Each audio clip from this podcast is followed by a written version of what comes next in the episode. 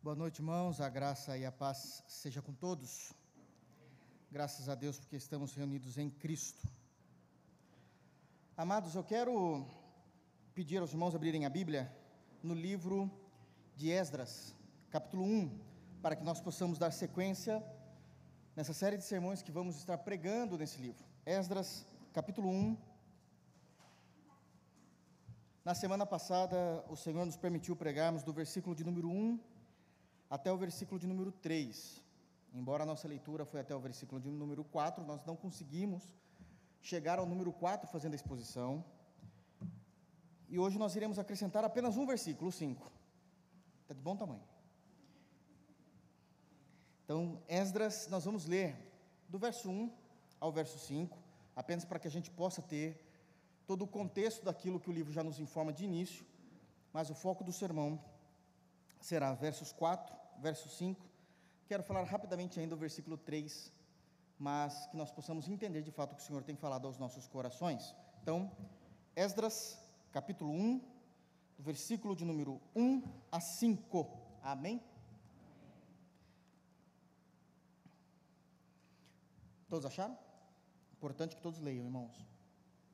Diz assim o texto bíblico: No primeiro ano de Ciro, rei da Pérsia, para que se cumprisse a palavra do Senhor por boca de Jeremias, despertou o Senhor o espírito de Ciro, rei da Pérsia, o qual fez passar pregão por todo o reino, como também por escrito, dizendo: Assim diz Ciro, rei da Pérsia: O Senhor, Deus dos céus, me deu todos os reinos da terra e me encarregou de lhe edificar uma casa em Jerusalém de Judá.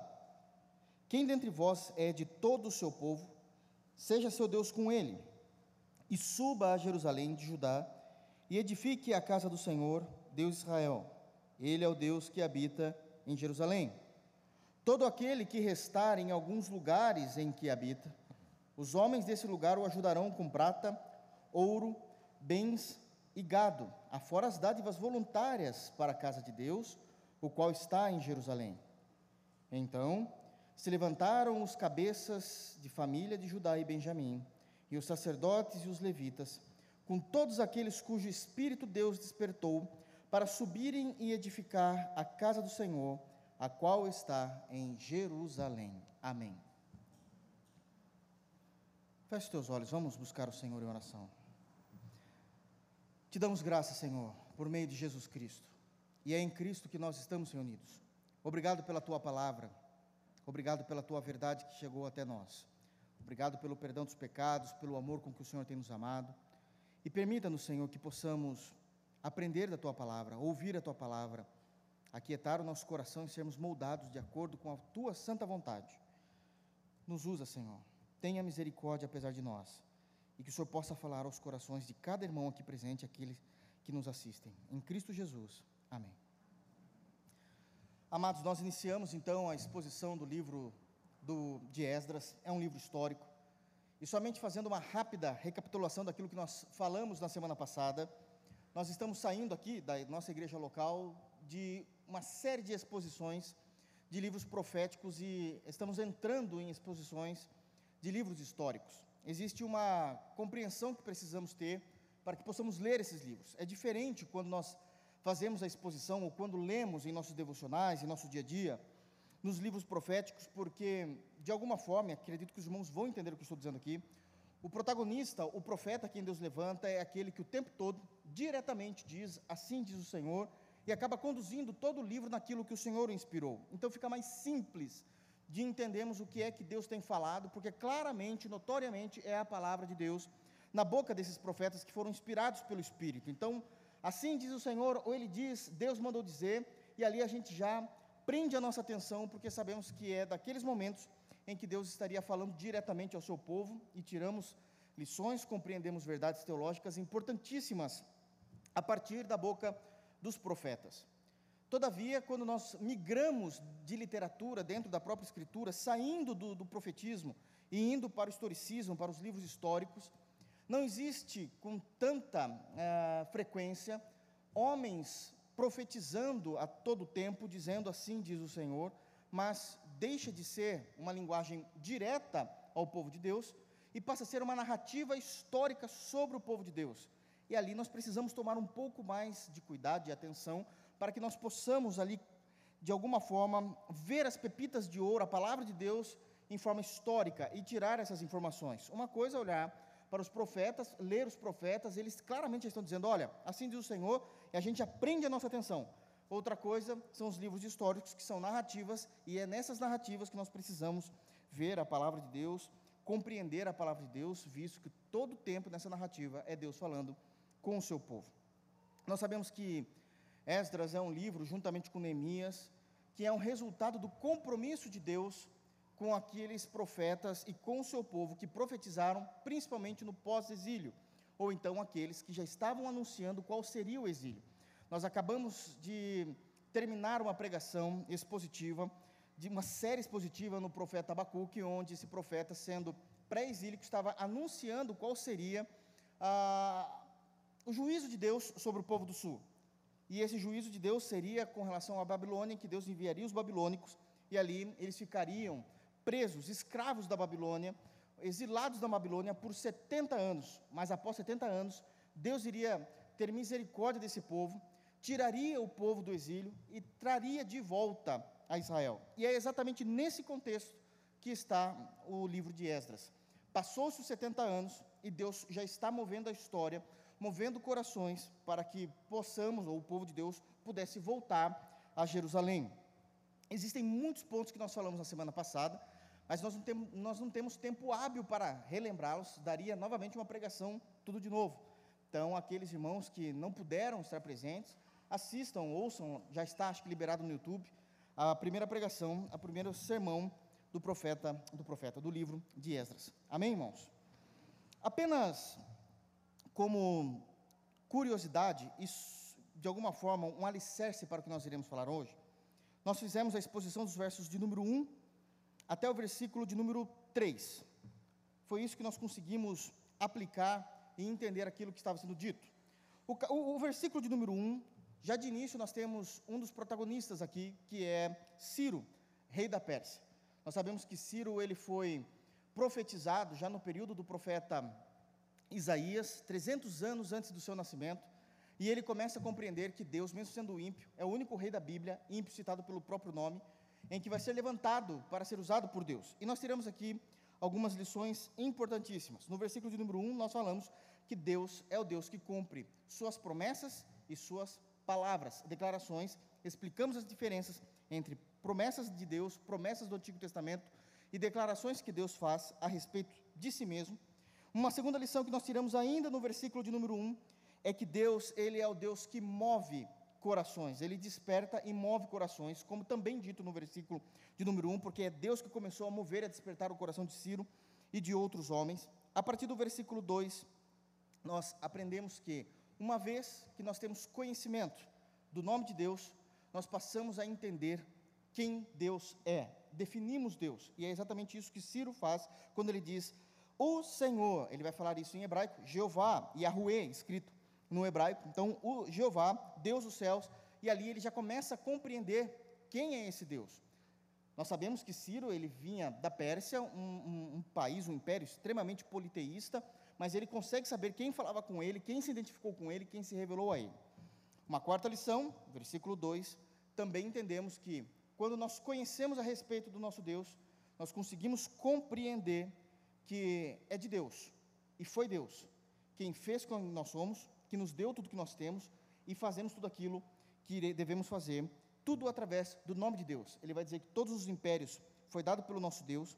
Ele se tornou rei, obviamente, se ele tem esses reinos, esses impérios, é porque ele é rei, e que havia nele agora uma função que ele deveria fazer, trabalhar para Deus, que seria edificar uma casa em Jerusalém de Judá. Então, reconhecemos Deus, e uma vez que reconhecemos Deus, sabemos que tudo que temos, tudo que somos e tudo que fazemos vem da parte de Deus. Versículo 3, também tiramos algumas lições importantíssimas. É dito que Deus ele chamou todo o seu povo. É como ele diz no início do versículo 3: Quem dentre vós é de todo o seu povo? E ali ele estava congregando, um chamado ao povo, congregando todo o seu povo, desde o reino do sul, que era basicamente duas tribos, tribo de Judá, tribo de Benjamim, juntamente com aqueles que sobraram vivos do reino do norte. ele congrega todos eles, traz o arrependimento, porque o período de juízo já acabou, os 70 anos já se passaram, e agora, eles, uma vez que eles aprenderam com Deus, desse juízo de Deus, Deus quer que eles voltem para eles em adoração. Então, tem uma chamada ao povo, e também uma, uma, uma honrosa honestidade da parte de Ciro, porque Ciro ele vai dizer no versículo número 3: Quem, de, quem dentre vós é de todo o seu povo, seja seu Deus com ele, e suba a Jerusalém de Judá e edifique a casa do Senhor. Ele não tomou para si a glória da libertação, ele não disse que foi ele que libertou o povo, ele não está dizendo que é ele o plano de realizar algo. Ele dá toda essa glória a Deus. Ele não está ordenando na posição do rei, ele está apenas comunicando o que Deus já tinha feito. E ali tiramos informações importantes. Nós não tomamos para nós uma honra que não é nossa, uma graça que não é nossa, uma ideia que não é nossa, tudo isso nós devemos tratar isso com honrosa honestidade. Amém?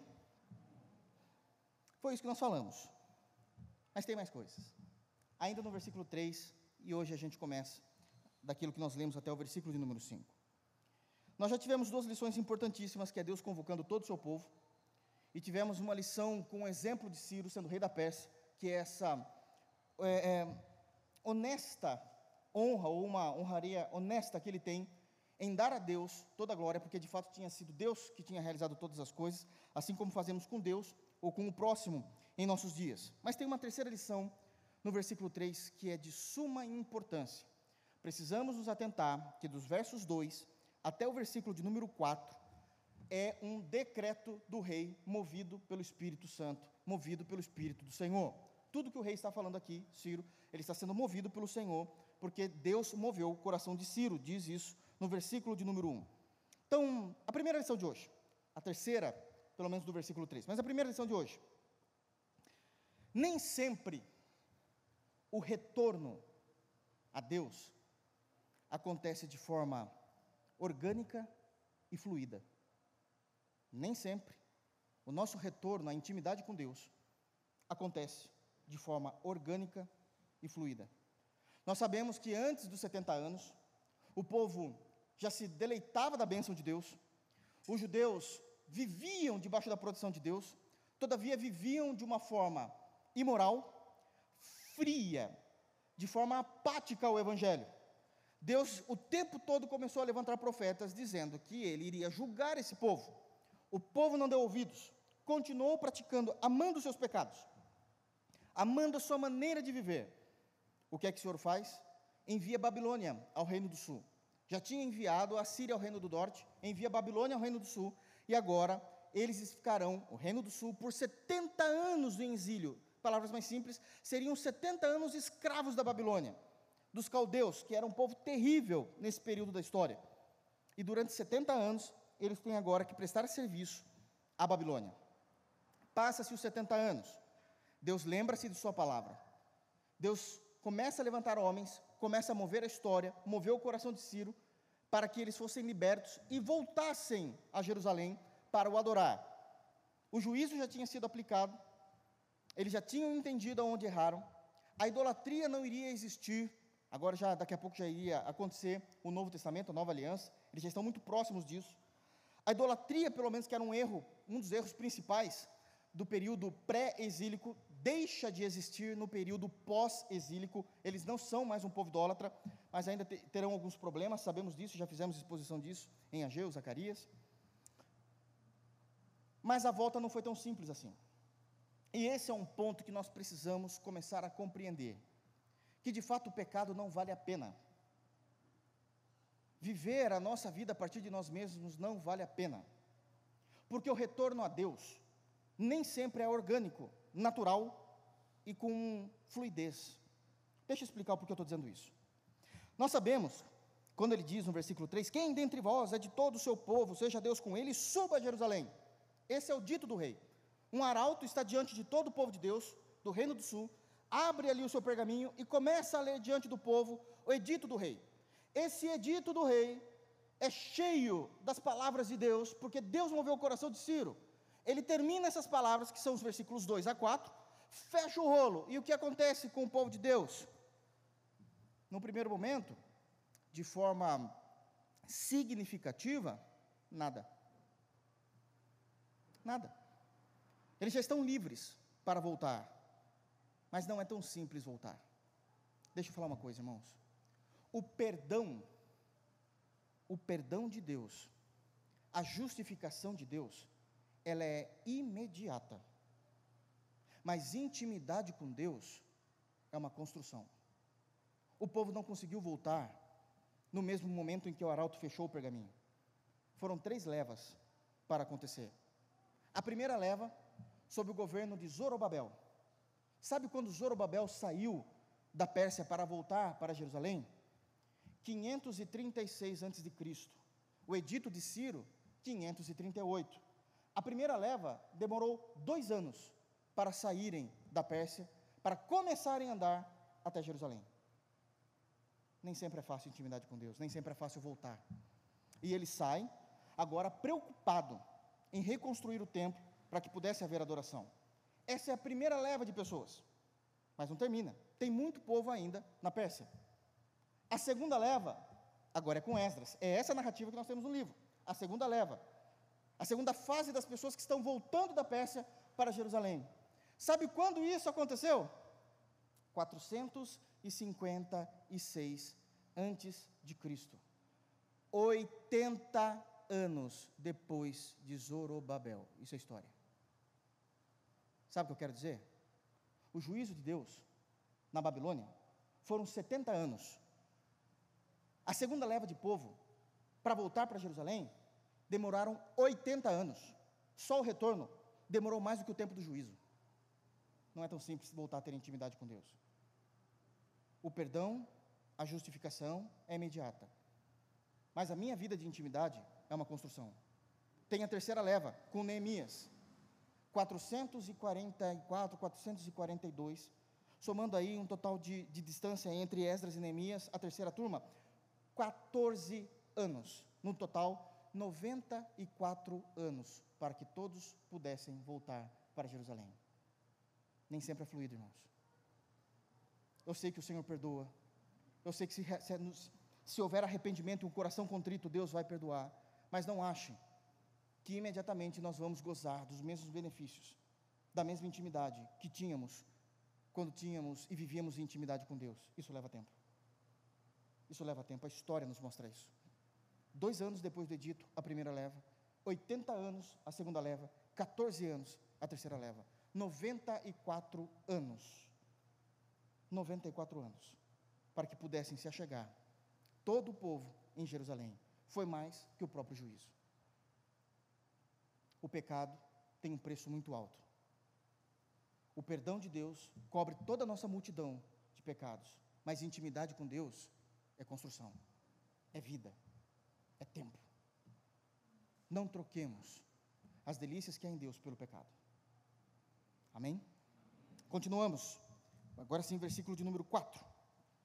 É dito: todo aquele que restar em alguns lugares em que habita, os homens desse lugar o ajudarão com prata, ouro, bens e gado, afora as dádivas voluntárias da casa de Deus, a qual está em Jerusalém. Temos uma segunda lição importantíssima. Uma segunda lição importantíssima. O cumprimento de que todas as coisas cooperam para o bem segundo o decreto de Deus. Todas as coisas, aqui nós vemos isso na prática cooperam para o bem, segundo os decretos de Deus.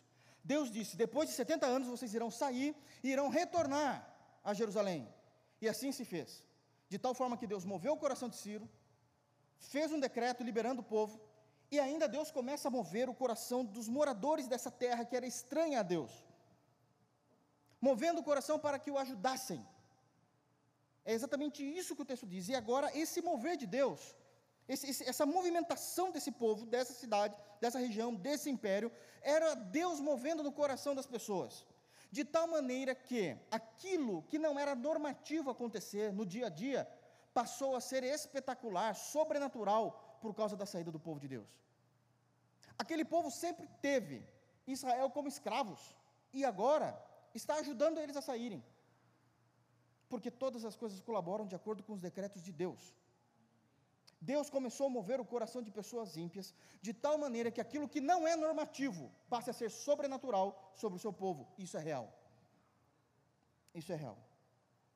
Se tem algo que a igreja sempre sobrevive, é o sobrenatural de Deus, porque se fôssemos abandonados por Deus nesse mundo, nós não teríamos espaço. Deus o tempo todo está movendo a história para que se cumpram os decretos dele, e nos decretos dele a igreja é beneficiada. Eu sei que muitas vezes a gente diz, mas e as mortes? A igreja ainda assim é beneficiada nas mortes em Cristo Jesus. Há um valor maravilhoso em morrer para Cristo. Talvez a nossa compreensão limitada do amor que nós temos somente nessa vida não nos permita perceber isso, mas morrer em Cristo é um privilégio. Era um privilégio. Paulo disse isso em Filipenses capítulo 1, versículo 20, 29, que nós não tivemos apenas o privilégio de crer em Cristo, mas de padecer por Cristo. Isto é um privilégio. E nós entendemos isso.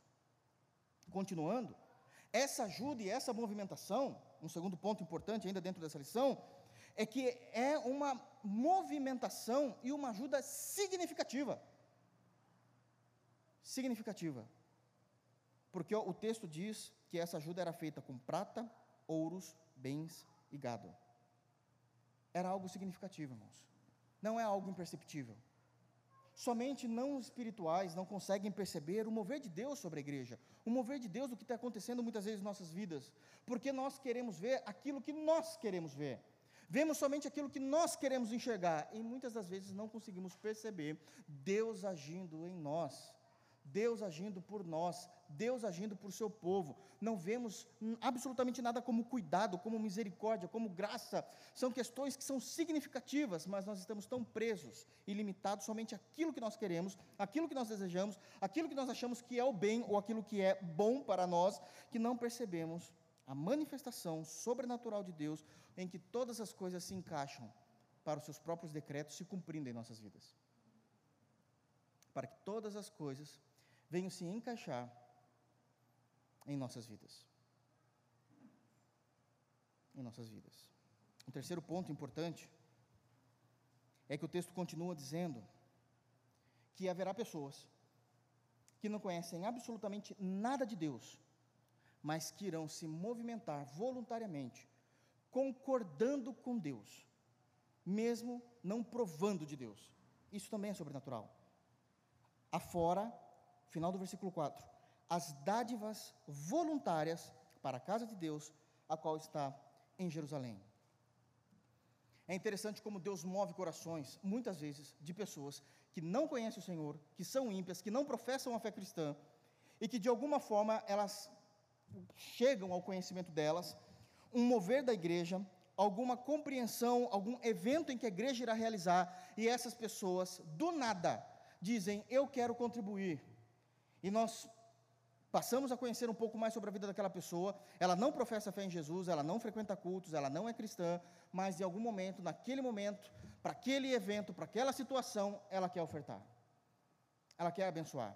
Ela quer ajudar. Eu já vi isso várias vezes acontecendo. Pessoas que não têm absolutamente nenhum compromisso com Deus, mas fica sabendo de uma situação que a igreja quer fazer, um evento que a igreja quer fazer, um mover de Deus na história daquela, daquela comunidade local, e pessoas vêm dizendo assim: Olha, eu não sou daqui, mas eu quero ajudar, eu entendo que isso é bom. É Deus movendo o coração daqueles que não o conhecem para ajudar aqueles que o conhecem. Somente assim, para que a Pérsia pudesse liberar o povo de Deus para voltar à sua adoração em sua cidade, e isso é extremamente importante. O mover de Deus ao coração de pessoas que são ímpias, o mover de Deus com ajudas significativas, como é dado aqui, prata, ouro, bens e gado, aliás, como é que eles iam carregar todas as coisas voltando para Jerusalém, os animais já ajudaram também como uma forma de transporte, e também pessoas que voluntariamente queriam fazer isso. Agora tem um ponto importante nesse texto, um quarto ponto, nessa segunda lição todas as coisas colaboram para o bem, segundo Deus e segundo seus decretos. Essas ajudas eram para o povo, para ajudar o povo, para abençoar o povo, mas tem um ponto importantíssimo nesse texto. É dito que essas ofertas também eram para a casa de Deus. As bênçãos de Deus que se achegam até nós, não é somente para ser usada por nós, de alguma forma, nós transferimos essas bênçãos para o reino de Deus para a casa de Deus, porque essa é a nossa preocupação. Nós amamos o reino. Deus nos abençoa para que possamos abençoar o reino. A bênção de Deus não é somente para que nós venhamos gastar conosco mesmo, com nós, com os nossos deleites pessoais, mas a bênção de Deus chega até nós para que possamos ser também ferramentas e abençoar a casa de Deus. E isso está claramente dito no texto. Ofertas, dádivas voluntárias para a casa de Deus, a qual está em Jerusalém. Sim, eu quero te ajudar, eu quero te abençoar, eu concordo que esse evento é bom. Nós recebemos isso e entendemos isso também precisa abençoar Deus. Precisa abençoar o reino de Deus, a casa de Deus. E isso é um ponto claro e notório do que a história nos ensina. A bênção de Deus chega até nós. Deus move corações para que a bênção de Deus chegue até nós e nós, como crentes em Jesus, abençoamos o reino de Deus também. Não pegamos apenas para nós, mas estamos preocupados com o reino de Deus. Amém? Versículo número 5. Vamos lá. O arauto termina a proclamação do rei. Dos versos 2 a 4 tudo aquilo que está sendo dito era aquilo que Deus moveu o coração de Ciro. E tudo aconteceu exatamente como Deus tinha movido o coração de Ciro. A imagem que precisa vir nesse momento em nossa cabeça é do arauto fechando o pergaminho e todo o povo de Israel em silêncio, escutando o decreto. Esse decreto já era esperado há 70 anos. Era o momento em que eles poderiam começar a se movimentar para voltar. É óbvio que eles não sabiam que demorariam todo esse tempo para completar a saída da Pérsia, cerca de 94 anos. Mas ali já começava a esperança. Todos estavam calados, escutaram, o arauto fecha o pergaminho, volta para o palácio, Israel está livre. Voltem a Deus. A partir de agora, nós vamos ver a narrativa não mais do rei. A partir do versículo 5, nós temos a narrativa do povo de Deus. E há lições importantíssimas que devemos considerar no versículo de número 5. Vamos ler o versículo 5 apenas? Então se levantaram os cabeças da família de Judá e de Benjamim, e os sacerdotes e os levitas, com todos aqueles cujo Espírito de Deus despertou, para subirem a edificar a casa do Senhor, a qual está em Jerusalém. Terceira verdade que nós encontramos aqui. Nós já falamos a primeira no versículo de número 3, a segunda no versículo de número 4, e a terceira Terceira lição, terceira verdade, está no versículo de número 5. De acordo com o versículo 5, nós conseguimos compreender que todo homem, como líder, precisa estar atento à voz de Deus. Todo homem, como líder, precisa estar atento à voz de Deus. Vocês se lembram da imagem? O arauto fecha o pergaminho, todos estão olhando, ele volta para o palácio, e agora está liberada o mover, a saída, o planejamento de Jerusalém, de, de, do povo judeu para voltarem para Jerusalém. É dito no texto: então se levantaram os cabeças de família de Judá e Benjamim. Terceira verdade: todo homem, como líder, precisam estar atentos à voz de Deus. Todos os homens começam agora a se olhar começar a planejar. E dos versos de número 2 a 4, nós tivemos duas certezas aqui, pregando já isso na semana passada e terminando hoje, dos versos 2 a 4, que Deus, Ele é Senhor e soberano na história e Deus é soberano na raça humana. Isso não faz com que os homens de Deus ajam de acordo com a vontade de Deus. Quando o termo diz no versículo de número 5, então se levantaram os cabeças de família, o texto bíblico está se referindo aos homens de cada casa de Israel, cada marido, cada esposo, e eles se levantam. Está dizendo que existe uma responsabilidade na liderança do lar, que existe uma liderança expressa no lar pelas escrituras sagradas, do qual é dos homens. E aqui é necessário que a gente faça algumas observações. Deus criou na estrutura familiar o homem na liderança. Todavia, a liderança do homem na estrutura familiar não é uma liderança ditatorial. Não é uma liderança ditatorial. não era nem necessário dizer isso, mas precisamos dizer para que possamos expor o texto. Quando nós olhamos para os textos bíblicos em que apontam como esse, que os homens são líderes do lar, são líderes da sua família, nós sabemos que essa liderança, ela está firmada, fundamentada na palavra de Deus. Cada decisão que nós, homens, tomamos em nosso lar, precisa haver um livro, um capítulo e um versículo. Por mais moralmente correta que possa ser a decisão de um homem, mas que não se encontre baseado na palavra de Deus, essa decisão será agora réu de juízo de Deus um dia. Toda decisão de um homem na família, em sua liderança, é uma decisão que precisa estar baseado nas sagradas escrituras. Deve passar pela doutrina bíblica, deve passar pelo pacto da aliança, deve passar pelo evangelho. Somente assim é reconhecido nos céus uma liderança bíblica. Caso contrário, apenas uma liderança que um dia será julgada por Deus. Mas se fizermos conforme a vontade de Deus, a nossa liderança é uma liderança saudável e esperada pelo Criador. O que eu quero dizer com isso? Que a liderança do homem não pode ser apenas uma liderança baseada em seu próprio gosto, mas fundamentado na aliança e principalmente em nosso caso, na nova aliança. Agora um termo aqui que deve ser digno de nota. Quando os homens lideram casas, como esposos, maridos, líderes do seu lar, ele não deve liderar a sua casa, obviamente respeitando a doutrina bíblica, somente como uma obediência mecânica, como um cumprir de regras.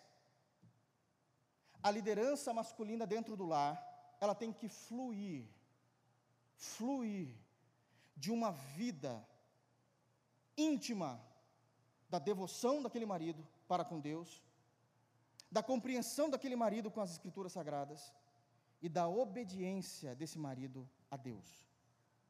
Isso é uma liderança. Isso é uma liderança masculina cristã.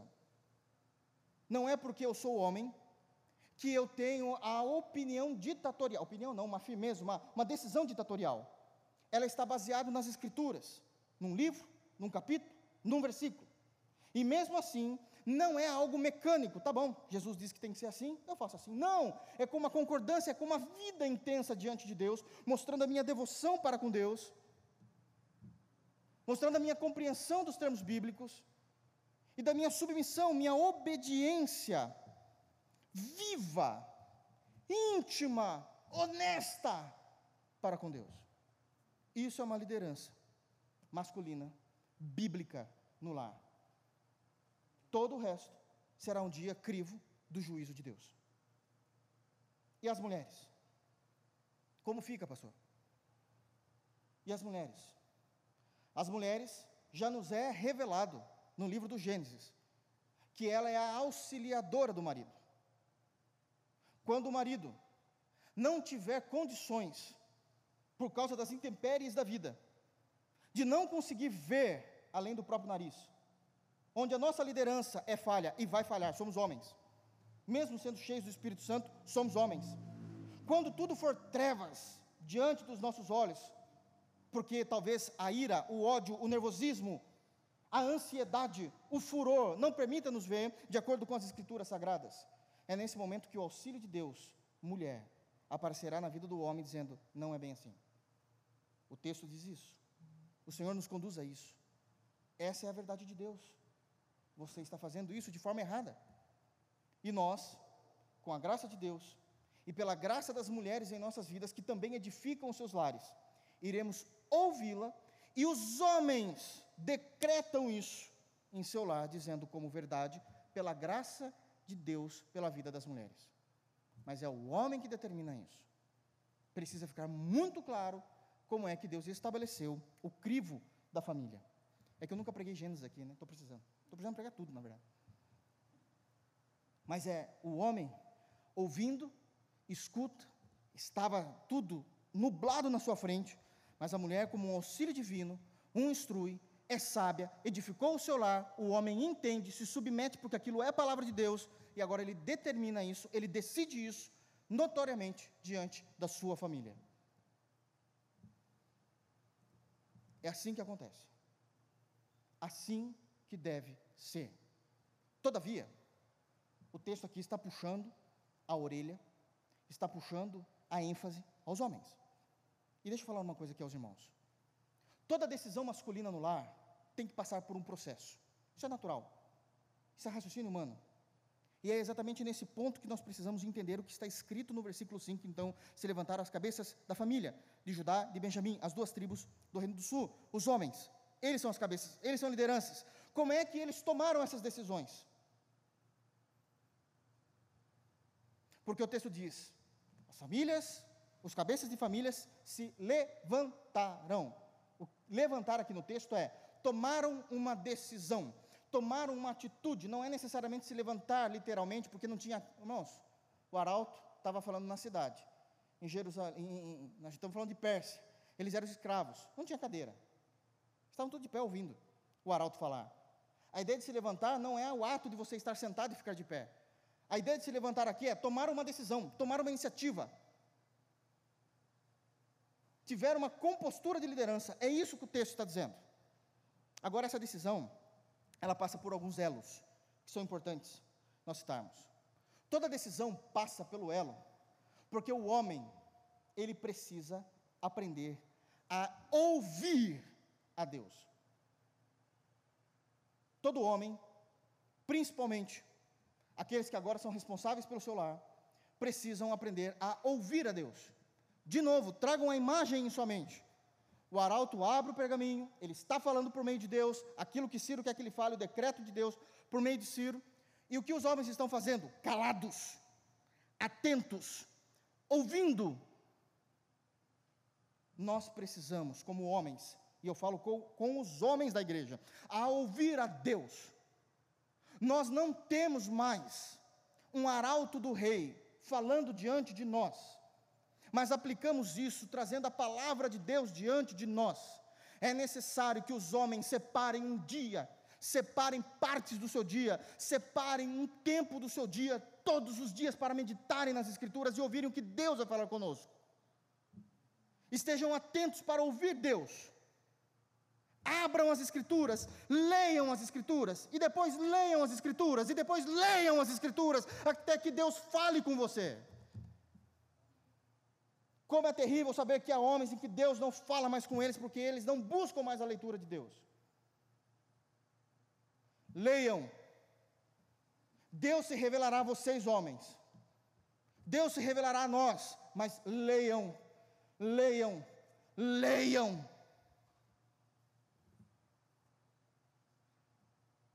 O homem na liderança familiar não é somente ler. Esse é o primeiro elo. O segundo elo é entender o que Deus está falando. Uma coisa é ouvir, uma coisa é ler, a outra coisa é entender o que Deus está falando. Que você leia. Assim como aqueles homens entenderam o decreto de Ciro, que era claro e notório o que eles precisavam fazer, o que eles poderiam fazer, as escrituras aos salvos. Nós não estamos falando de ímpios. Estamos falando ao povo da aliança. As escrituras ao povo da aliança são claras. Precisamos ler a palavra de Deus, até que venhamos entender a palavra de Deus. E homens, é natural em que em algum momento, na nossa leitura, vamos estar diante de textos que não são tão simples. E esses textos podem gerar dúvidas. Não fiquem em dúvidas procure o pastor, ou procure irmãos que tenham maior conhecimento do que você sobre aquele tema, converse, mas não fique em dúvidas. Ter dúvidas não é pecado. Permanecer na dúvida pode te levar a pecar, porque você vai ter uma compreensão errada daquilo que Deus estava falando com você. Ouvimos Deus, entendemos a voz de Deus, Terceiro elo, recebemos a voz de Deus. Uma coisa é ouvir, outra coisa é entender, a outra coisa é obedecer. É dizer eu concordo. Eu concordo. O nosso histórico não é bom. O nosso histórico é que estávamos mortos nos nossos delitos e pecados, e por natureza éramos desobedientes diante do Senhor, por natureza não tínhamos a palavra de Deus como nosso norte, por natureza nós tínhamos rompido com Deus, porque preferíamos seguir a nossa vida, liderar a nossa casa de acordo com aquilo que nós acreditávamos. Mas um dia o Espírito Santo do Senhor nos trouxe a graça. E quando Ele nos traz a graça por meio do Evangelho, aquilo faz com que todo o nosso ponto de vista seja destruído, porque passamos a olhar todas as coisas a partir de Jesus. Jesus passa a ser o nosso norte, o Evangelho, a palavra passa a ser o nosso norte. E o arrependimento, ele frutifica em nós não apenas trazendo nojo do nosso pecado, pesar pelo nosso pecado e querendo viver uma vida em Deus. O arrependimento também faz a gente concordar com a Trindade. E nós passamos agora a concordar com a Trindade, porque entendemos que a vontade da Trindade é soberana e é funcional, é o correto. Eu ouço Deus, eu entendo Deus, eu concordo com Deus. Quarto e último elo. Eu aplico o que Deus falou. E é exatamente isso que eles fizeram. Eles se levantaram para fazer o que Deus mandou. Todos vocês, minha família, vamos começar a arrumar as malas Precisamos ainda estabelecer como vai ser esse retorno. Está tudo destruído. Israel é inabitável nesse momento. Não tem um lugar para nós. Mas já não façam mais planos para ficarem aqui. Nós estamos retornando. É necessário que vocês, que nós, homens, tomemos decisões em nossa família. É necessário que nós venhamos tomar decisões sábias em nossa família é necessário que nós venhamos ser ouvintes da palavra de Deus, entendendo a palavra de Deus, e ao obedecer a palavra de Deus, nós venhamos concordar com Deus, nós venhamos agora aplicar a palavra de Deus. Desde situações que são básicas da fé cristã, até aquelas que são de uma estrutura um pouco mais complexa. Eu quero falar um pouquinho das básicas aqui. Quantos de nós homens, eu estou falando com os homens, eu sei que as mulheres podem aplicar isso no coração de vocês. Vocês são sábias. Vocês sabem aonde podem aplicar essas coisas. Mas o texto está falando de homens. Qual foi a última vez que a tua mulher, os teus filhos, pegaram você de surpresa, ajoelhado orando? Faz quanto tempo que você não faz isso? Qual foi a última vez você chorava, porque você conseguia ver a podridão do teu pecado, do teu erro, do teu orgulho. Qual foi a última vez que você disse: Eu sei que a palavra falou comigo? E eu não posso ser como aqueles que escutavam Estevão, homens de dura serviço. Qual foi a última vez que você falou para tua esposa: Para o que você está fazendo? Senta aqui. Vamos ler a palavra. Eu quero te ensinar esse texto. Eu quero te orientar. Vamos fazer um culto doméstico. Chama as crianças. Não importa o que elas estão fazendo. Nós precisamos reacender isso em nosso lar. Qual foi a última vez que a tua esposa te viu de fato louvando a Deus que não fosse na igreja? Cantando hino de adoração a Deus que não fosse no momento de culto? E aí você diz que você ouve a Deus? Que você obedece a Deus? Se nem os princípios mais básicos da fé cristã é apresentado a nós, é feito por nós. Claramente, notoriamente, o versículo diz, o versículo número 5, que eles se levantaram, os cabeças da família, e fizeram isso. Há atitudes, há decisões que precisamos mudar em nossa casa. Mas também algumas coisas mais complexas. Homens, a gente sabe aonde precisa mudar a gente sabe aonde nós precisamos nos corrigir. Homens, a gente não é bobo. A gente sabe quais as decisões que nós precisamos tomar para que a nossa família continue estando em ordem diante de Deus. Nós sabemos que já passou do ponto, do ponto, já passou do momento, já passou da hora. E toda decisão que você tomar no Evangelho, a sua mulher, espere em Deus que seja sábia. e que edifique o lar e vai dizer amém, porque ela vai perceber a sua mudança, o seu compromisso, o seu comprometimento e em nome de quem você está falando.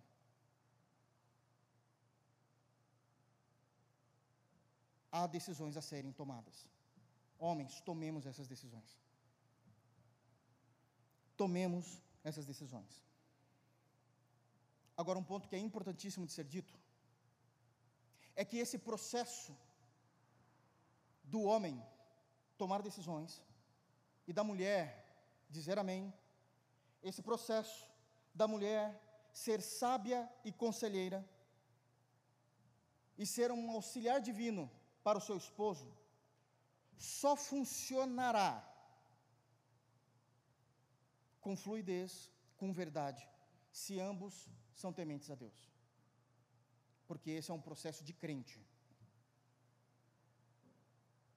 É assim que homens não irão desejar serem ditadores do lar.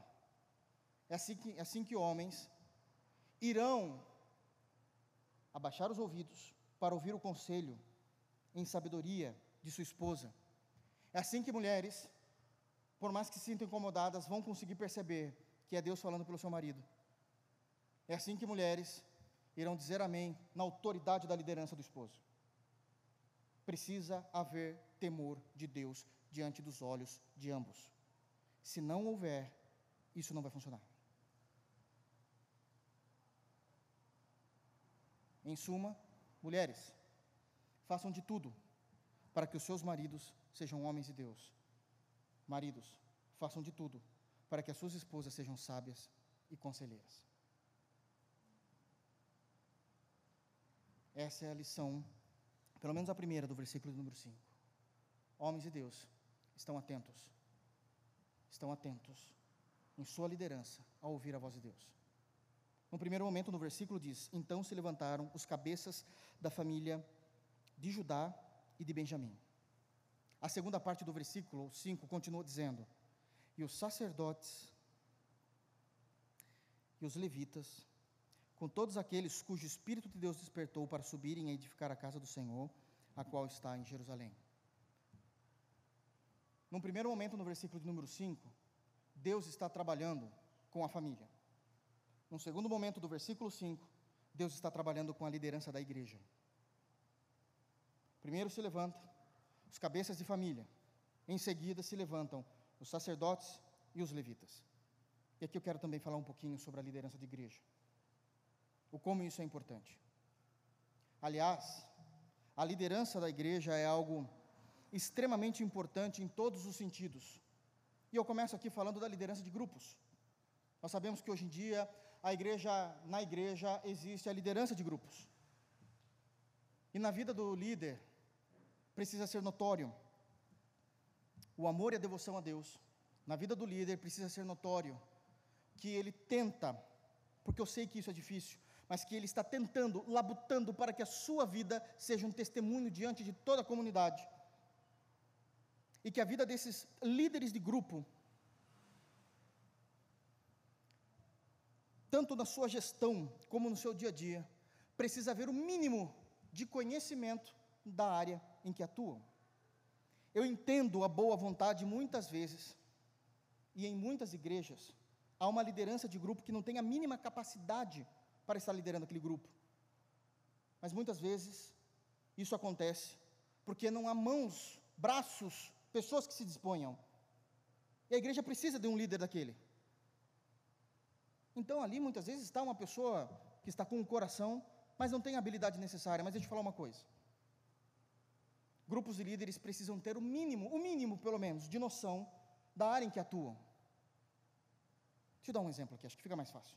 O exemplo, a ilustração sempre é boa. Líder do grupo de louvor. Ele precisa conhecer, no mínimo, o que é a adoração através da música que a Bíblia diz. O que, que a Bíblia diz a respeito das músicas. Como trazer, no âmbito da música, daquilo que está na teologia das Escrituras, para a realidade da comunidade cristã. Isso é uma necessidade. O líder precisa saber disso líder de diaconatos. No mínimo, precisa saber o nome dos diáconos da Bíblia. Ele não é diácono, tem que estudar isso. Quem foram os diáconos da Bíblia? Qual o nome deles? No início foram sete. Quem são? Quem eles eram? O que, que esses homens faziam? Porque eu preciso seguir o exemplo deles. O que os diáconos fazem na igreja e o que os diáconos fazem fora do culto, porque também fazem. Isso é uma obrigação do líder de diaconato saber. Líder do cultinho, da escolinha, como é dito. Não é só preparar algo bíblico e passar às crianças. É saber pastorear o coração da criança. Quais os termos eu devo utilizar? Como eu prendo a atenção de uma criança? Ted Tripp é um dos maiores pastores em que o, o seu ministério é um ministério infantil. Ele escreveu um livro maravilhoso chamado Pastoreando o Coração da Criança. Precisa de atrás, correr, entender. Eu tenho certeza e convicção que eu seria um péssimo professor para as crianças. Não consigo ter essa didática com elas. Mas se alguém ama e trabalha com isso, precisa entender pastorear o coração da criança. Porque a criança não está disposta, como um adulto, a simplesmente sentar e aprender. Crianças passam dias com estresse também. E precisamos pastorear o coração dessas crianças para que elas possam ter um momento de calmaria e reconhecer, introspectar a palavra de Deus ensinada. Então precisa haver o mínimo. Mas o texto não está falando só disso, está falando de algo muito maior. O texto está dizendo no versículo 5 que os sacerdotes e os levitas se levantaram. As duas autoridades espirituais do Antigo Testamento. Os sacerdotes, o trabalho focado deles diário, era manter o cumprimento da palavra de Deus. Vocês se lembram de Jesus dizendo para o leproso: Olha, você está curado. Tá, o que eu faço agora? Levante-se e vá ao sacerdote e mostre-se a ele era o sacerdote que definia quem era puro, quem era impuro, quem era digno do juízo, quem não era digno do juízo no Antigo Testamento. Ele fazia cumprir a lei. Era o sacerdote que trabalhava na imolação dos animais, matando os animais no sacrifício.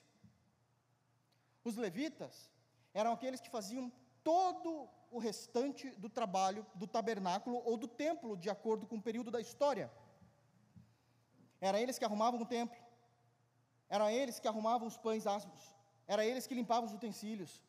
Era eles que desmontavam, montavam, carregavam no tabernáculo quando Deus queria se mover no deserto. Eles eram as autoridades espirituais. Essas pessoas também se levantaram ao ouvir a voz de Deus, porque os líderes espirituais, os líderes da comunidade de Deus no Antigo Testamento, da comunidade cristã, do Novo Testamento, precisam estar prontos em ouvir a Deus. Era isso que eles faziam. Eles sabiam que eles iriam agora. Zorobabel já tinha subido há 80 anos atrás. Nós já estamos em Esdras. Significa que o templo já estava construído. Zorobabel subiu para construir o templo. Em Esdras, nós vemos ele subindo para resgatar o culto a Deus. Então, com eles, os sacerdotes e os levitas deveriam voltar e a primeira, o primeiro ato, quando se chegasse em Jerusalém, era: vamos instituir o ensino da palavra de Deus, o culto a Deus, de acordo com a liturgia do Antigo Testamento, e obviamente colocando em ordem, através dos levitas, tudo o que é necessário para a ordem e liturgia do culto do Antigo Testamento. Os líderes espirituais precisam estar de ouvidos. Mas, como é que a gente aplica isso? Porque nós não temos mais sacerdotes levitas, mas nós temos pastores. Então a gente precisa falar deles. E é difícil falar de pastor, porque a gente coloca o nosso pescoço na forca. E eu sei que infelizmente eu não consigo cumprir todos os aspectos pastorais necessários que a Bíblia pede. Não porque eu não quero, mas o fator humano é muito difícil. O fator humano é um empecilho muitas vezes. Nós sabemos o porquê que os sacerdotes precisavam subir e sabemos porquê que os levitas precisavam subir. Mas qual é a visão de Deus agora no Novo Testamento? Quais são as orientações e quais eram as atribuições do pastor do Novo Testamento? São várias, eu não vou conseguir falar tudo aqui, mas mas eu quero falar de uma de uma reunião pastoral que houve na Bíblia. Está em Atos, capítulo 20. Eu gostaria que os irmãos abrissem. E aqui a gente vai precisar se deleitar na leitura. E que Deus me dê condições de cumprir a verdade daquilo que o Senhor decretou em Atos, capítulo 20. Atos, capítulo 20. E nós vamos fazer a leitura do versículo 17 até o final do versículo, perdão, do capítulo. Obviamente que eu não irei expor verso por verso, mas eu irei tirar lições necessárias para que a gente possa locupletar aquilo que já estava escrito em Esdras. E que os irmãos tenham misericórdia, porque eu tenho tentado ser isso. Tenho tentado ser isso. Antes da leitura, eu quero dizer algo aos irmãos. O pastorado, porque agora sim está entrando, eu falei de líderes de grupo. E alguém pode dizer, mas o pastor não tem que ser a mesma coisa? Também ter conhecimento? Irmãos, o pastor é muito mais intenso. É muito mais intenso. Eu defendo seguramente que o ministério pastoral é ilustre demais para que qualquer homem possa ocupar essa posição. O ministério pastoral é altíssimo demais, nobilíssimo, nobre demais, para que qualquer homem possa ser usado nessa posição, exceto o nosso Senhor Jesus Cristo. Mas, ainda assim, Deus estruturou a sua igreja com pastores. Estruturou o Novo Testamento como nós temos visto em Mateus. Mas isso nos custa a vida. Ser pastor não é subir aqui e pregar. Ser pastor nos custa a vida. É difícil demais. Ser pastor é como a gente estar numa corrida alucinante, sem nunca ver a linha de chegada. Ser pastor, eu juro por Deus, é a gente se deitar todos os dias na nossa cama, refletindo o que a gente fez no dia, toda santa noite a gente dizer: eu poderia ter feito melhor, eu poderia ter feito melhor, eu poderia ter feito melhor. Não há descanso. Não há descanso. E eu defendo peremptoriamente que qualquer homem em sã consciência jamais desejaria ser um pastor. E alguém pode dizer, pastor, o senhor está vendendo seu peixe. O senhor está dando uma ênfase grande no ministério para se parecer importante? Eu vou provar para os irmãos. E depois que eu provar, eu quero ver quem levantaria a mão para dizer assim: eu queria ser pastor. Atos, capítulo 20, versículo 17. O que estava acontecendo? Qual é o cenário? O período de fome. Em Atos 18, a gente já sabe que o imperador Cláudio, aquele que sucedeu algum tempo depois Nero, ele percebe que existe fome e uma das maneiras dele manter o seu povo nutrido é mandando os judeus embora de Roma. Mandando os judeus embora de Roma. Isso não significa que eles não tinham domínio, eles só não moravam mais na cidade de Roma. E Paulo, preocupado com essa fome, está levantando uma oferta, levantando uma oferta da onde ele estava, para que ele pudesse levar, para que esses judeus pudessem passar esse período de fome sem ter a necessidade. Paulo tem esse cuidado com os judeus, com seus filhos, com, com as ovelhas, do aprisco que Deus deu a ele. E nessa preocupação, Paulo entende que vai deixar muitos pastores, Paulo é apóstolo, mas vai deixar muitos pastores sem o vê-lo novamente. Porque Paulo também entende que o fim dele está chegando. A gente já está em Atos 20. As coisas já estão acabando na história de Paulo. E o que ele faz antes de partir? Ele vai chamar para uma reunião os pastores. Então nós vamos ler agora uma reunião pastoral. E aqui ele vai dar doutrinas, comportamentos que todos os pastores devem ter. E vocês vão perceber o como isso é altíssimo. O que é exigido é insano, é perfeito, é santo, mas por causa por causa da humanidade do pastor, isso se torna algo extremamente complexo. O fator humano torna o ministério santo, perfeito, o santo ministério da palavra algo extremamente complexo. Olha o que diz o texto. Vamos ler primeiro, depois eu falo. Atos dos Apóstolos, capítulo 20, a partir do versículo de número 17. Posso ler? Por favor, prestem atenção. Como eu não vou expor, então preciso que os irmãos prestem atenção. Demileto mandou a Éfeso chamar os presbíteros da igreja, os pastores da igreja. E quando se encontraram com ele, disse-lhes: Vós bem sabeis como foi que me conduzi entre vós em todo o tempo, desde o primeiro dia em que entrei na Ásia, servindo ao Senhor com toda humildade, lágrimas e provações que, pelas ciladas dos judeus, me sobrevieram, jamais deixando de vos anunciar coisa alguma proveitosa e de vô-la ensinar publicamente e também de casa em casa, testificando tanto a judeus como a gregos o arrependimento para com Deus e a fé em nosso Senhor Jesus Cristo. E agora, constrangido em meu espírito, vou para Jerusalém, não sabendo o que ali me acontecerá, senão que o Espírito Santo, de cidade em cidade, me assegura que me esperam cadeias e tribulações. Porém, em nada considero a vida preciosa para mim mesmo, contanto que complete a minha carreira e o ministério que recebi do Senhor Jesus para testemunhar o evangelho da graça de Deus. Agora eu sei que todos vós, em cujo meio passei pregando o reino, não vereis mais o meu rosto. Portanto, eu vos protesto no dia de hoje que estou limpo do sangue de todos, porque jamais deixei de vos anunciar todo o desígnio de Deus. Atendei por vós e por todo o rebanho sobre o qual o Espírito Santo vos constituiu bispos para pastoreardes a igreja de Deus, a qual ele comprou com o seu próprio sangue.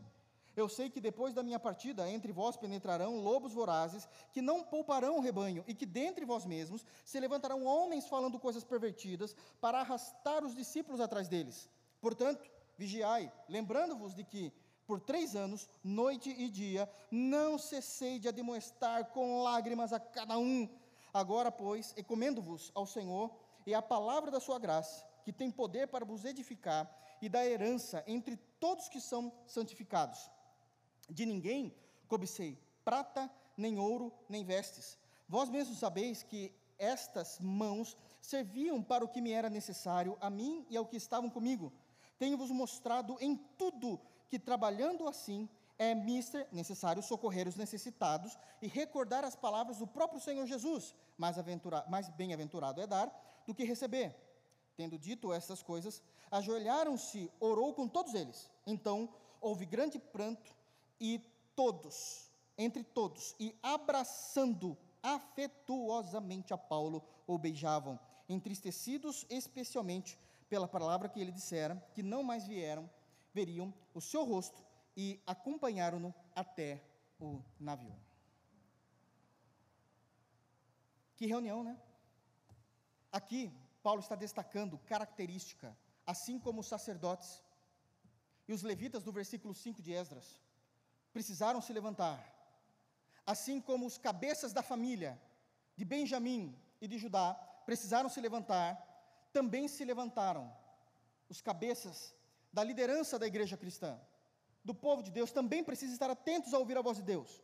Mas ao ouvir de Deus, toda a liderança pastoral necessariamente precisa estar debaixo dos textos bíblicos, debaixo da tutela de Cristo.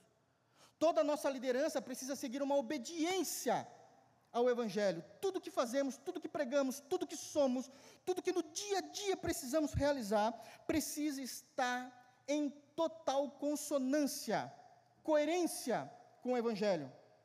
E o que Paulo diz aqui é loucura. Eu quero destacar aqui alguns pontos que são importantes sobre a vida do pastor e como ele precisa estar atento à voz de Deus.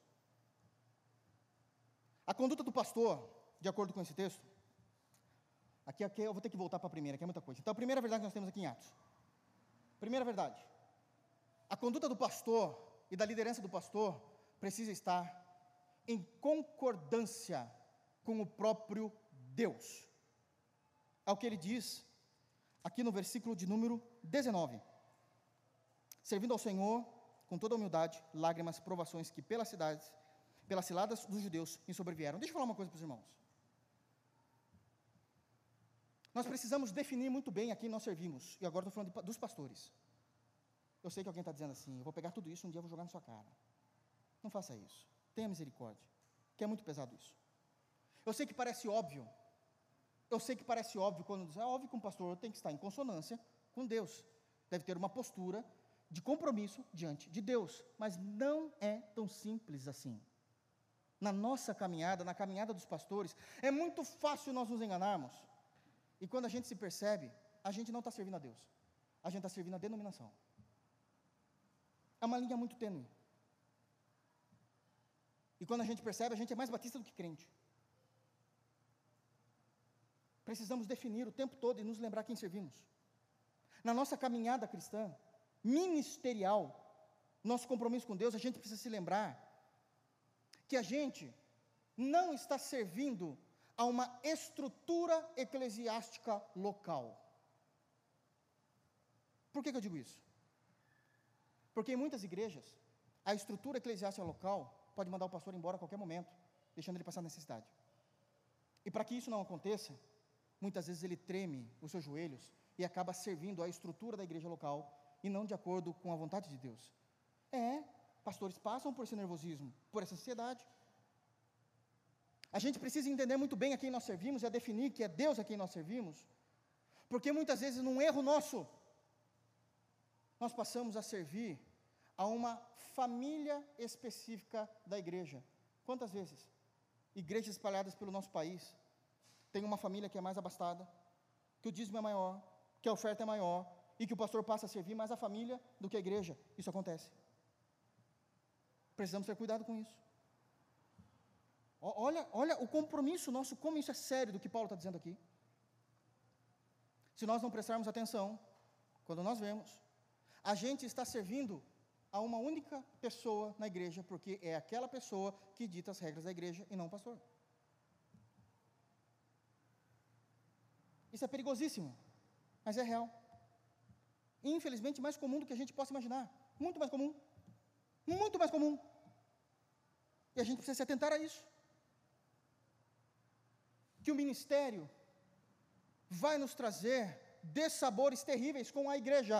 É o que está no versículo 19.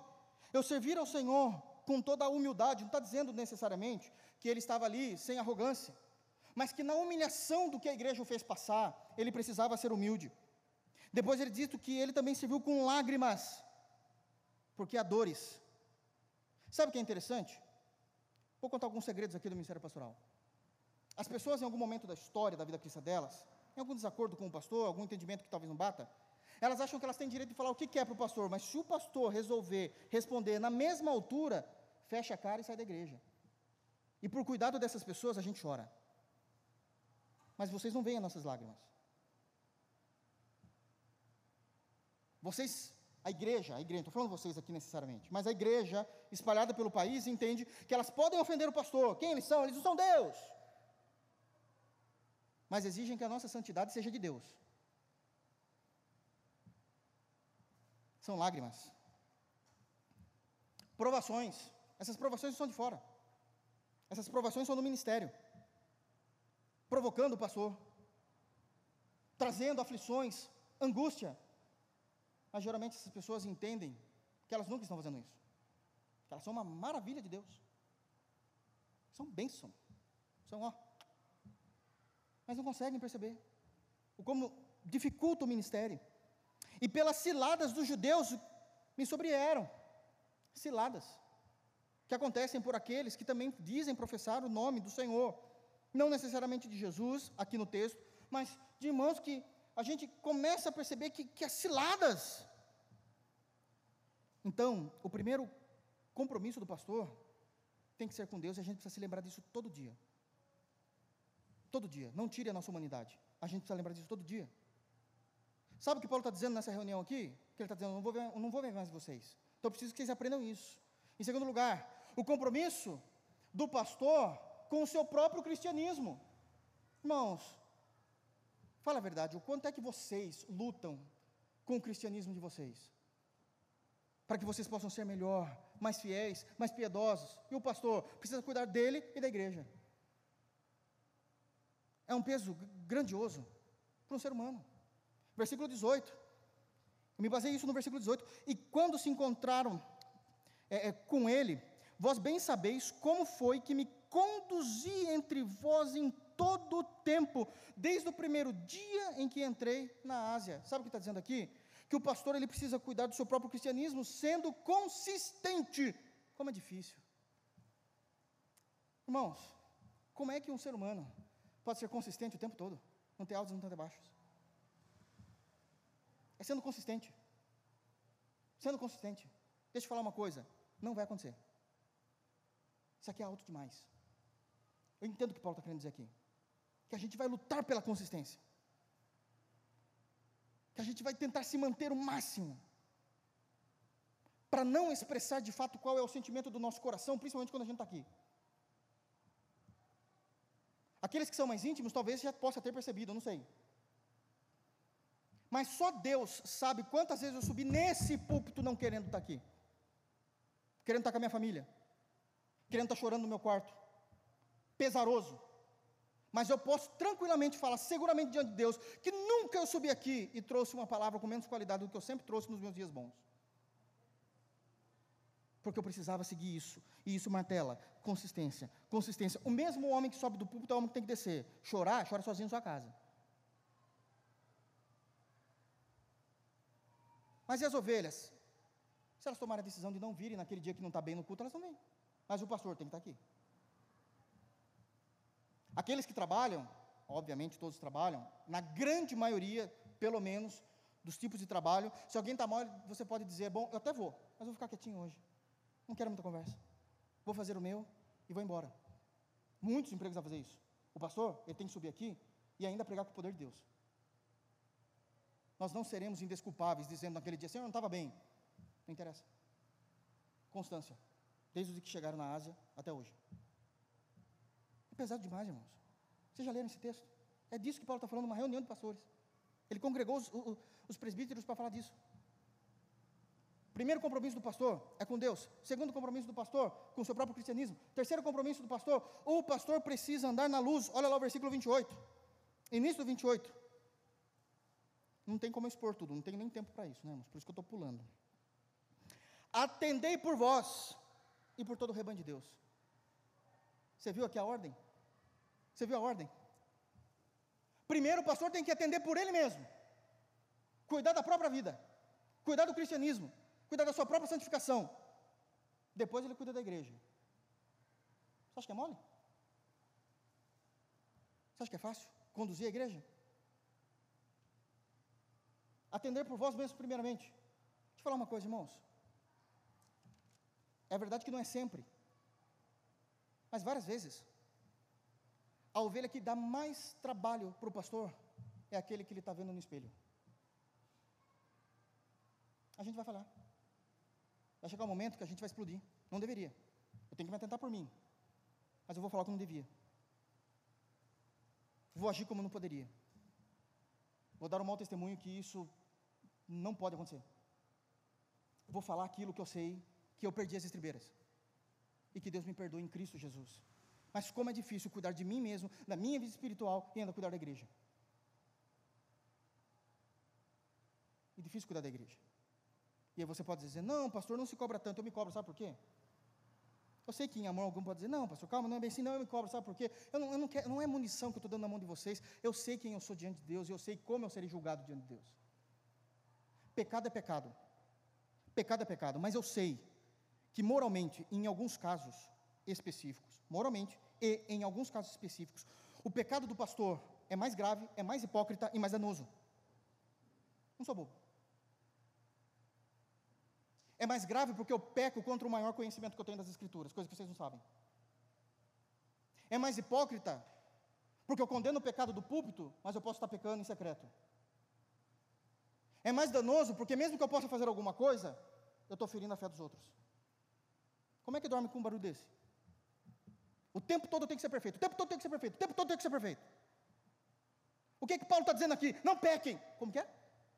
Não, não, eu entendo o princípio que o cristão odeio o pecado, que o cristão não vai pecar, mas o pecado ainda está diante de mim. Paulo, diz uma coisa para mim, por favor.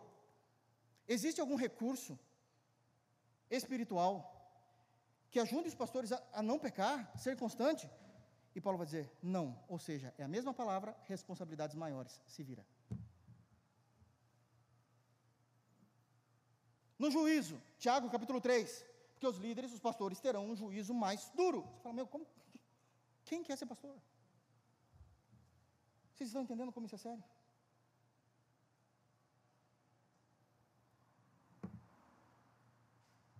Precisa andar na luz o tempo todo, precisa testemunhar o tempo todo, precisa ser um exemplo o tempo todo. É uma carga pesada, vocês não têm ideia. Vocês não têm ideia. Vocês não têm ideia. Paulo está fazendo essa reunião com o pastor dizendo: é isso que vocês precisam ser. Você fala, como? O compromisso do pastor é com Deus, o compromisso do pastor com sua própria vida espiritual, versículo 18, compromisso do pastor em andar na luz, capítulo, é, versículo 28, compromisso do pastor com a palavra. Olha os versículos 20 para vocês terem uma ideia. Quer ver, ó, 20? 20. Perceba apenas os verbos. Olha o nosso compromisso. Eu leio aqui para ficar mais fácil. Versículo 20 jamais deixando de vos anunciar, verbo anunciar, versículo 21, testificando, verbo testificar no gerúndio. Versículo de número 24. Porém, nada considero a vida preciosa para mim mesmo, contanto que complete a minha carreira e o ministério que recebi do Senhor Jesus para testemunhar. Versículo de número 25. Agora eu sei que todos vós, cujo meu meio passei pregando, o versículo pregar. Versículo 27 porque jamais deixei de vos anunciar todos verbos que têm a ver com a palavra. É palavra, é palavra, é palavra, é palavra. A gente vive estudando a palavra, a gente vive estudando a palavra, a gente vive lendo livro, a gente vive estudando, a gente faz teologia, a gente faz pós-graduação, a gente faz, é palavra. Aquilo que para alguns a palavra é devoção, para nós é instrumento de trabalho, o tempo todo. Que coisa maravilhosa. Honrado. Mas às vezes cansa a mente. Não há descanso. Anuncie, testemunhe, pregue. Anuncie, testemunhe, pregue. Anuncie, testemunhe, pregue. Que peso. O sentido de você conseguir fazer isso. Não é a palavra que está errada, é o fator humano. Não, às vezes não dá. E eu falo, Senhor, quero esmurrar o meu corpo para que, eu que eu possa ser um pastor decente para a igreja. E eu preciso ouvir essa voz, eu preciso ouvir essa voz. Como os sacerdotes e os levitas ouviram. Compromisso é com a palavra. O compromisso do pastor é com o ministério. Versículo 24. Olha o que é dito. Porém, em nada considero a vida preciosa para mim mesmo, contanto que complete a minha carreira e o ministério que recebi do Senhor Jesus para testemunhar o Evangelho da graça de Deus. Aqui tem alguns pontos importantes. A responsabilidade do pastor é com o ministério, a ponto de, de fato entender a vocação. É o que diz o versículo 24, no final dele. O ministério que recebi do Senhor Jesus. Vocação, vocação. Eu sou vocacionado, eu não posso ir para outro caminho. Vocação, é isso, isso é a prioridade. Vocação. Irmãos, a não ser que vocês, de fato, não tenham certeza da vocação que Deus deu a vocês para o santo ministério da palavra, não se aventure nesse ofício. Vocês não vão conseguir. Vocês vão falhar terrivelmente. E eu não falo por causa da graça, da vocação. Vocação, vocação, que, o ministério, que Jesus deu, que Jesus deu, que Jesus deu. Preciso honrar, preciso honrar. Sejam doutores, professores, engenheiros, advogados, siderúrgico, siderúrgico, metalúrgico, comerciantes. Ser pastor não é ser mais santo do que nenhuma outra profissão, a não ser que Deus tenha te chamado para isso. E o teu coração queime, como diz lá em Jeremias capítulo 20, versículo 7. Teve um momento que Jeremias, que era profeta, também ficou enjoado, ficou cansado. Está lá no texto, estou dando referência, Jeremias 27. E ele fica doido, e ele fala: Não quero mais falar disso. E ele disse: O meu coração começou a queimar, queimar para que eu pudesse voltar a falar a palavra de Deus. Fala, não tem jeito. Vocação, vocação, vocação. Você acha que a gente não vive loucuras, né? Que vocês veem aqui é, um, é, é, é tudo preparado, de antemão, com muito amor, temor, loucuras. Aqui vem o filé, no, o filé que é nobre, o filé mignon. Irmãos, o pastor não trabalha só quando prega. ele tem compromisso. Isso é muito difícil. Não estou dizendo que é impossível, mas dói. A gente, a gente é humano. Com abnegação, ainda no versículo 24. Porém, em nada considero a vida preciosa para mim mesmo. Irmãos, a vida é dádiva de Deus, a vida é gloriosa. Quantas coisas vocês não estão fazendo em suas vidas, não necessariamente para o reino, mas correndo para alcançar posições melhores. Se alguém aqui é empresário, para fazer com que a tua empresa seja líder no mercado, se você ama trabalhar onde você trabalha, para que você possa ter um crescimento dentro do seu setor, para que você possa se desenvolver, ser uma referência na sua área. Quantas coisas vocês podem conquistar, isso é maravilhoso. Mas o pastor é a única função que você estuda, estuda, estuda, estuda para ser esquecido. Porque o ministério não é plataforma para sucesso. O ministério é uma arena de serviço, trabalho e sacrifício.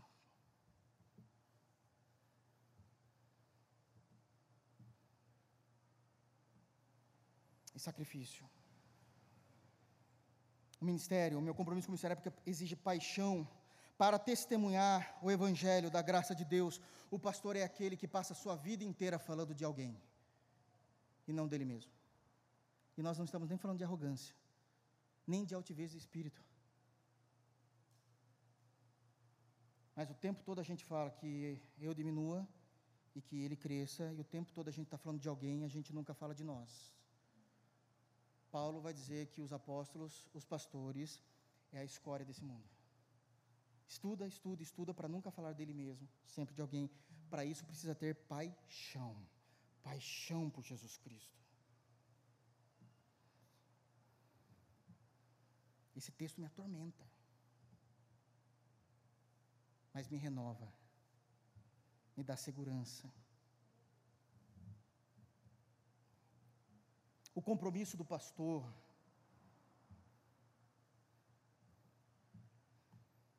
O compromisso do pastor passa a ser também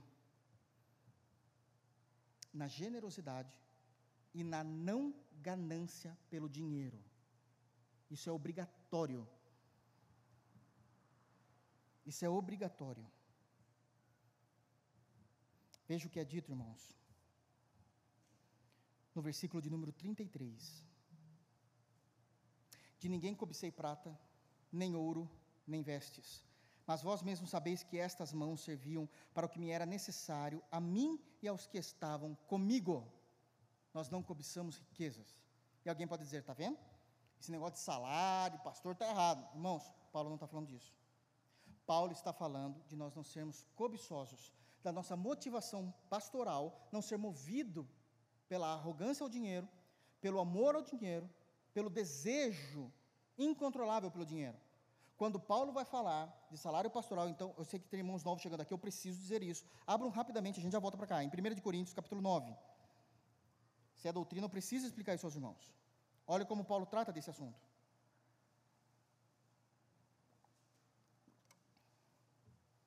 Que eu sei que existem denominações que criticam isso.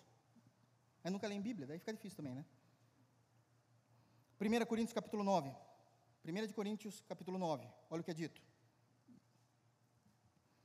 A partir do versículo de número 3. Paulo vai defender o ministério da liderança da igreja cristã, o apostolado e, evidentemente, o pastorado. 1 de Coríntios, capítulo 9, a partir do versículo 3, ele fala: A minha defesa perante os que me interpelam, ou seja, aqueles que me criticam, é esta. Não temos nós, ele está falando dele e de Barnabé, não temos nós o direito de comer e beber? E também o de fazer acompanhar de uma mulher irmã, como fazem os demais apóstolos, os irmãos do Senhor e Cefas? Está dizendo, a gente sai para o campo, a gente prega a palavra, e a gente não consegue levar nossa mulher, a gente não tem dinheiro, a igreja não paga. Como é que a gente consegue fazer isso? Aí ele continua. Ou somente eu e Barnabé não temos direito de deixar de trabalhar, porque o pastorado é integral no ministério. Paulo está dizendo, a gente não tem direito? Por que só os outros? A gente não tem direito de deixar de trabalhar? Eu e Barnabé? Para viver da obra? Continua. Quem jamais vai à guerra às suas próprias custas? O que ele está dizendo? Quem é que fala assim, estou me alistando para a guerra, pode ficar tranquilo que eu vou comprar o meu coturno, eu vou comprar uh, o meu uniforme, eu vou comprar a minha arma e as balas que eu vou gastar lá. Não. Todo mundo vai trabalhar para alguém que possa lhe suprir, lhe providenciar isso. Ele está fazendo uma comparação com o ministério. Como é que eu posso viver do ministério se ninguém me paga? Não dá para fazer isso. Não tem como, a gente morre de fome. Ele continua, lá, ó, versículo 7. Quem planta a vinha e não come do seu fruto, ou quem apacenta um rebanho e não alimenta-se do leite do rebanho, do recurso que aquele rebanho deu. Porventura falo isso como homem ou não diz também a lei? Aí ele vai para Deuteronômio, né? Aqui ele vai citar. Porque a lei de Moisés está escrito: Não atarás a boca ao boi quando pisa o trigo. Acaso é com os bois que Deus está se preocupando de fato? Não. Deus está fazendo essa metáfora dos bois, falando dos líderes, dos pastores. Ou, versículo 10, é seguramente por nós que ele o diz. Certo que é por nós que está escrito Pois o que lavra, cumpre fazê-lo com a esperança. O que pisa trigo, faça na esperança de receber a parte que lhe é devida. Aqui ele mata, versículo 11. Se nós, como pastores, apóstolos, vos semeamos as coisas espirituais, será muito recolhermos de vós bens materiais? Está no texto. Está no texto, irmãos. Nós amamos a palavra, está no texto.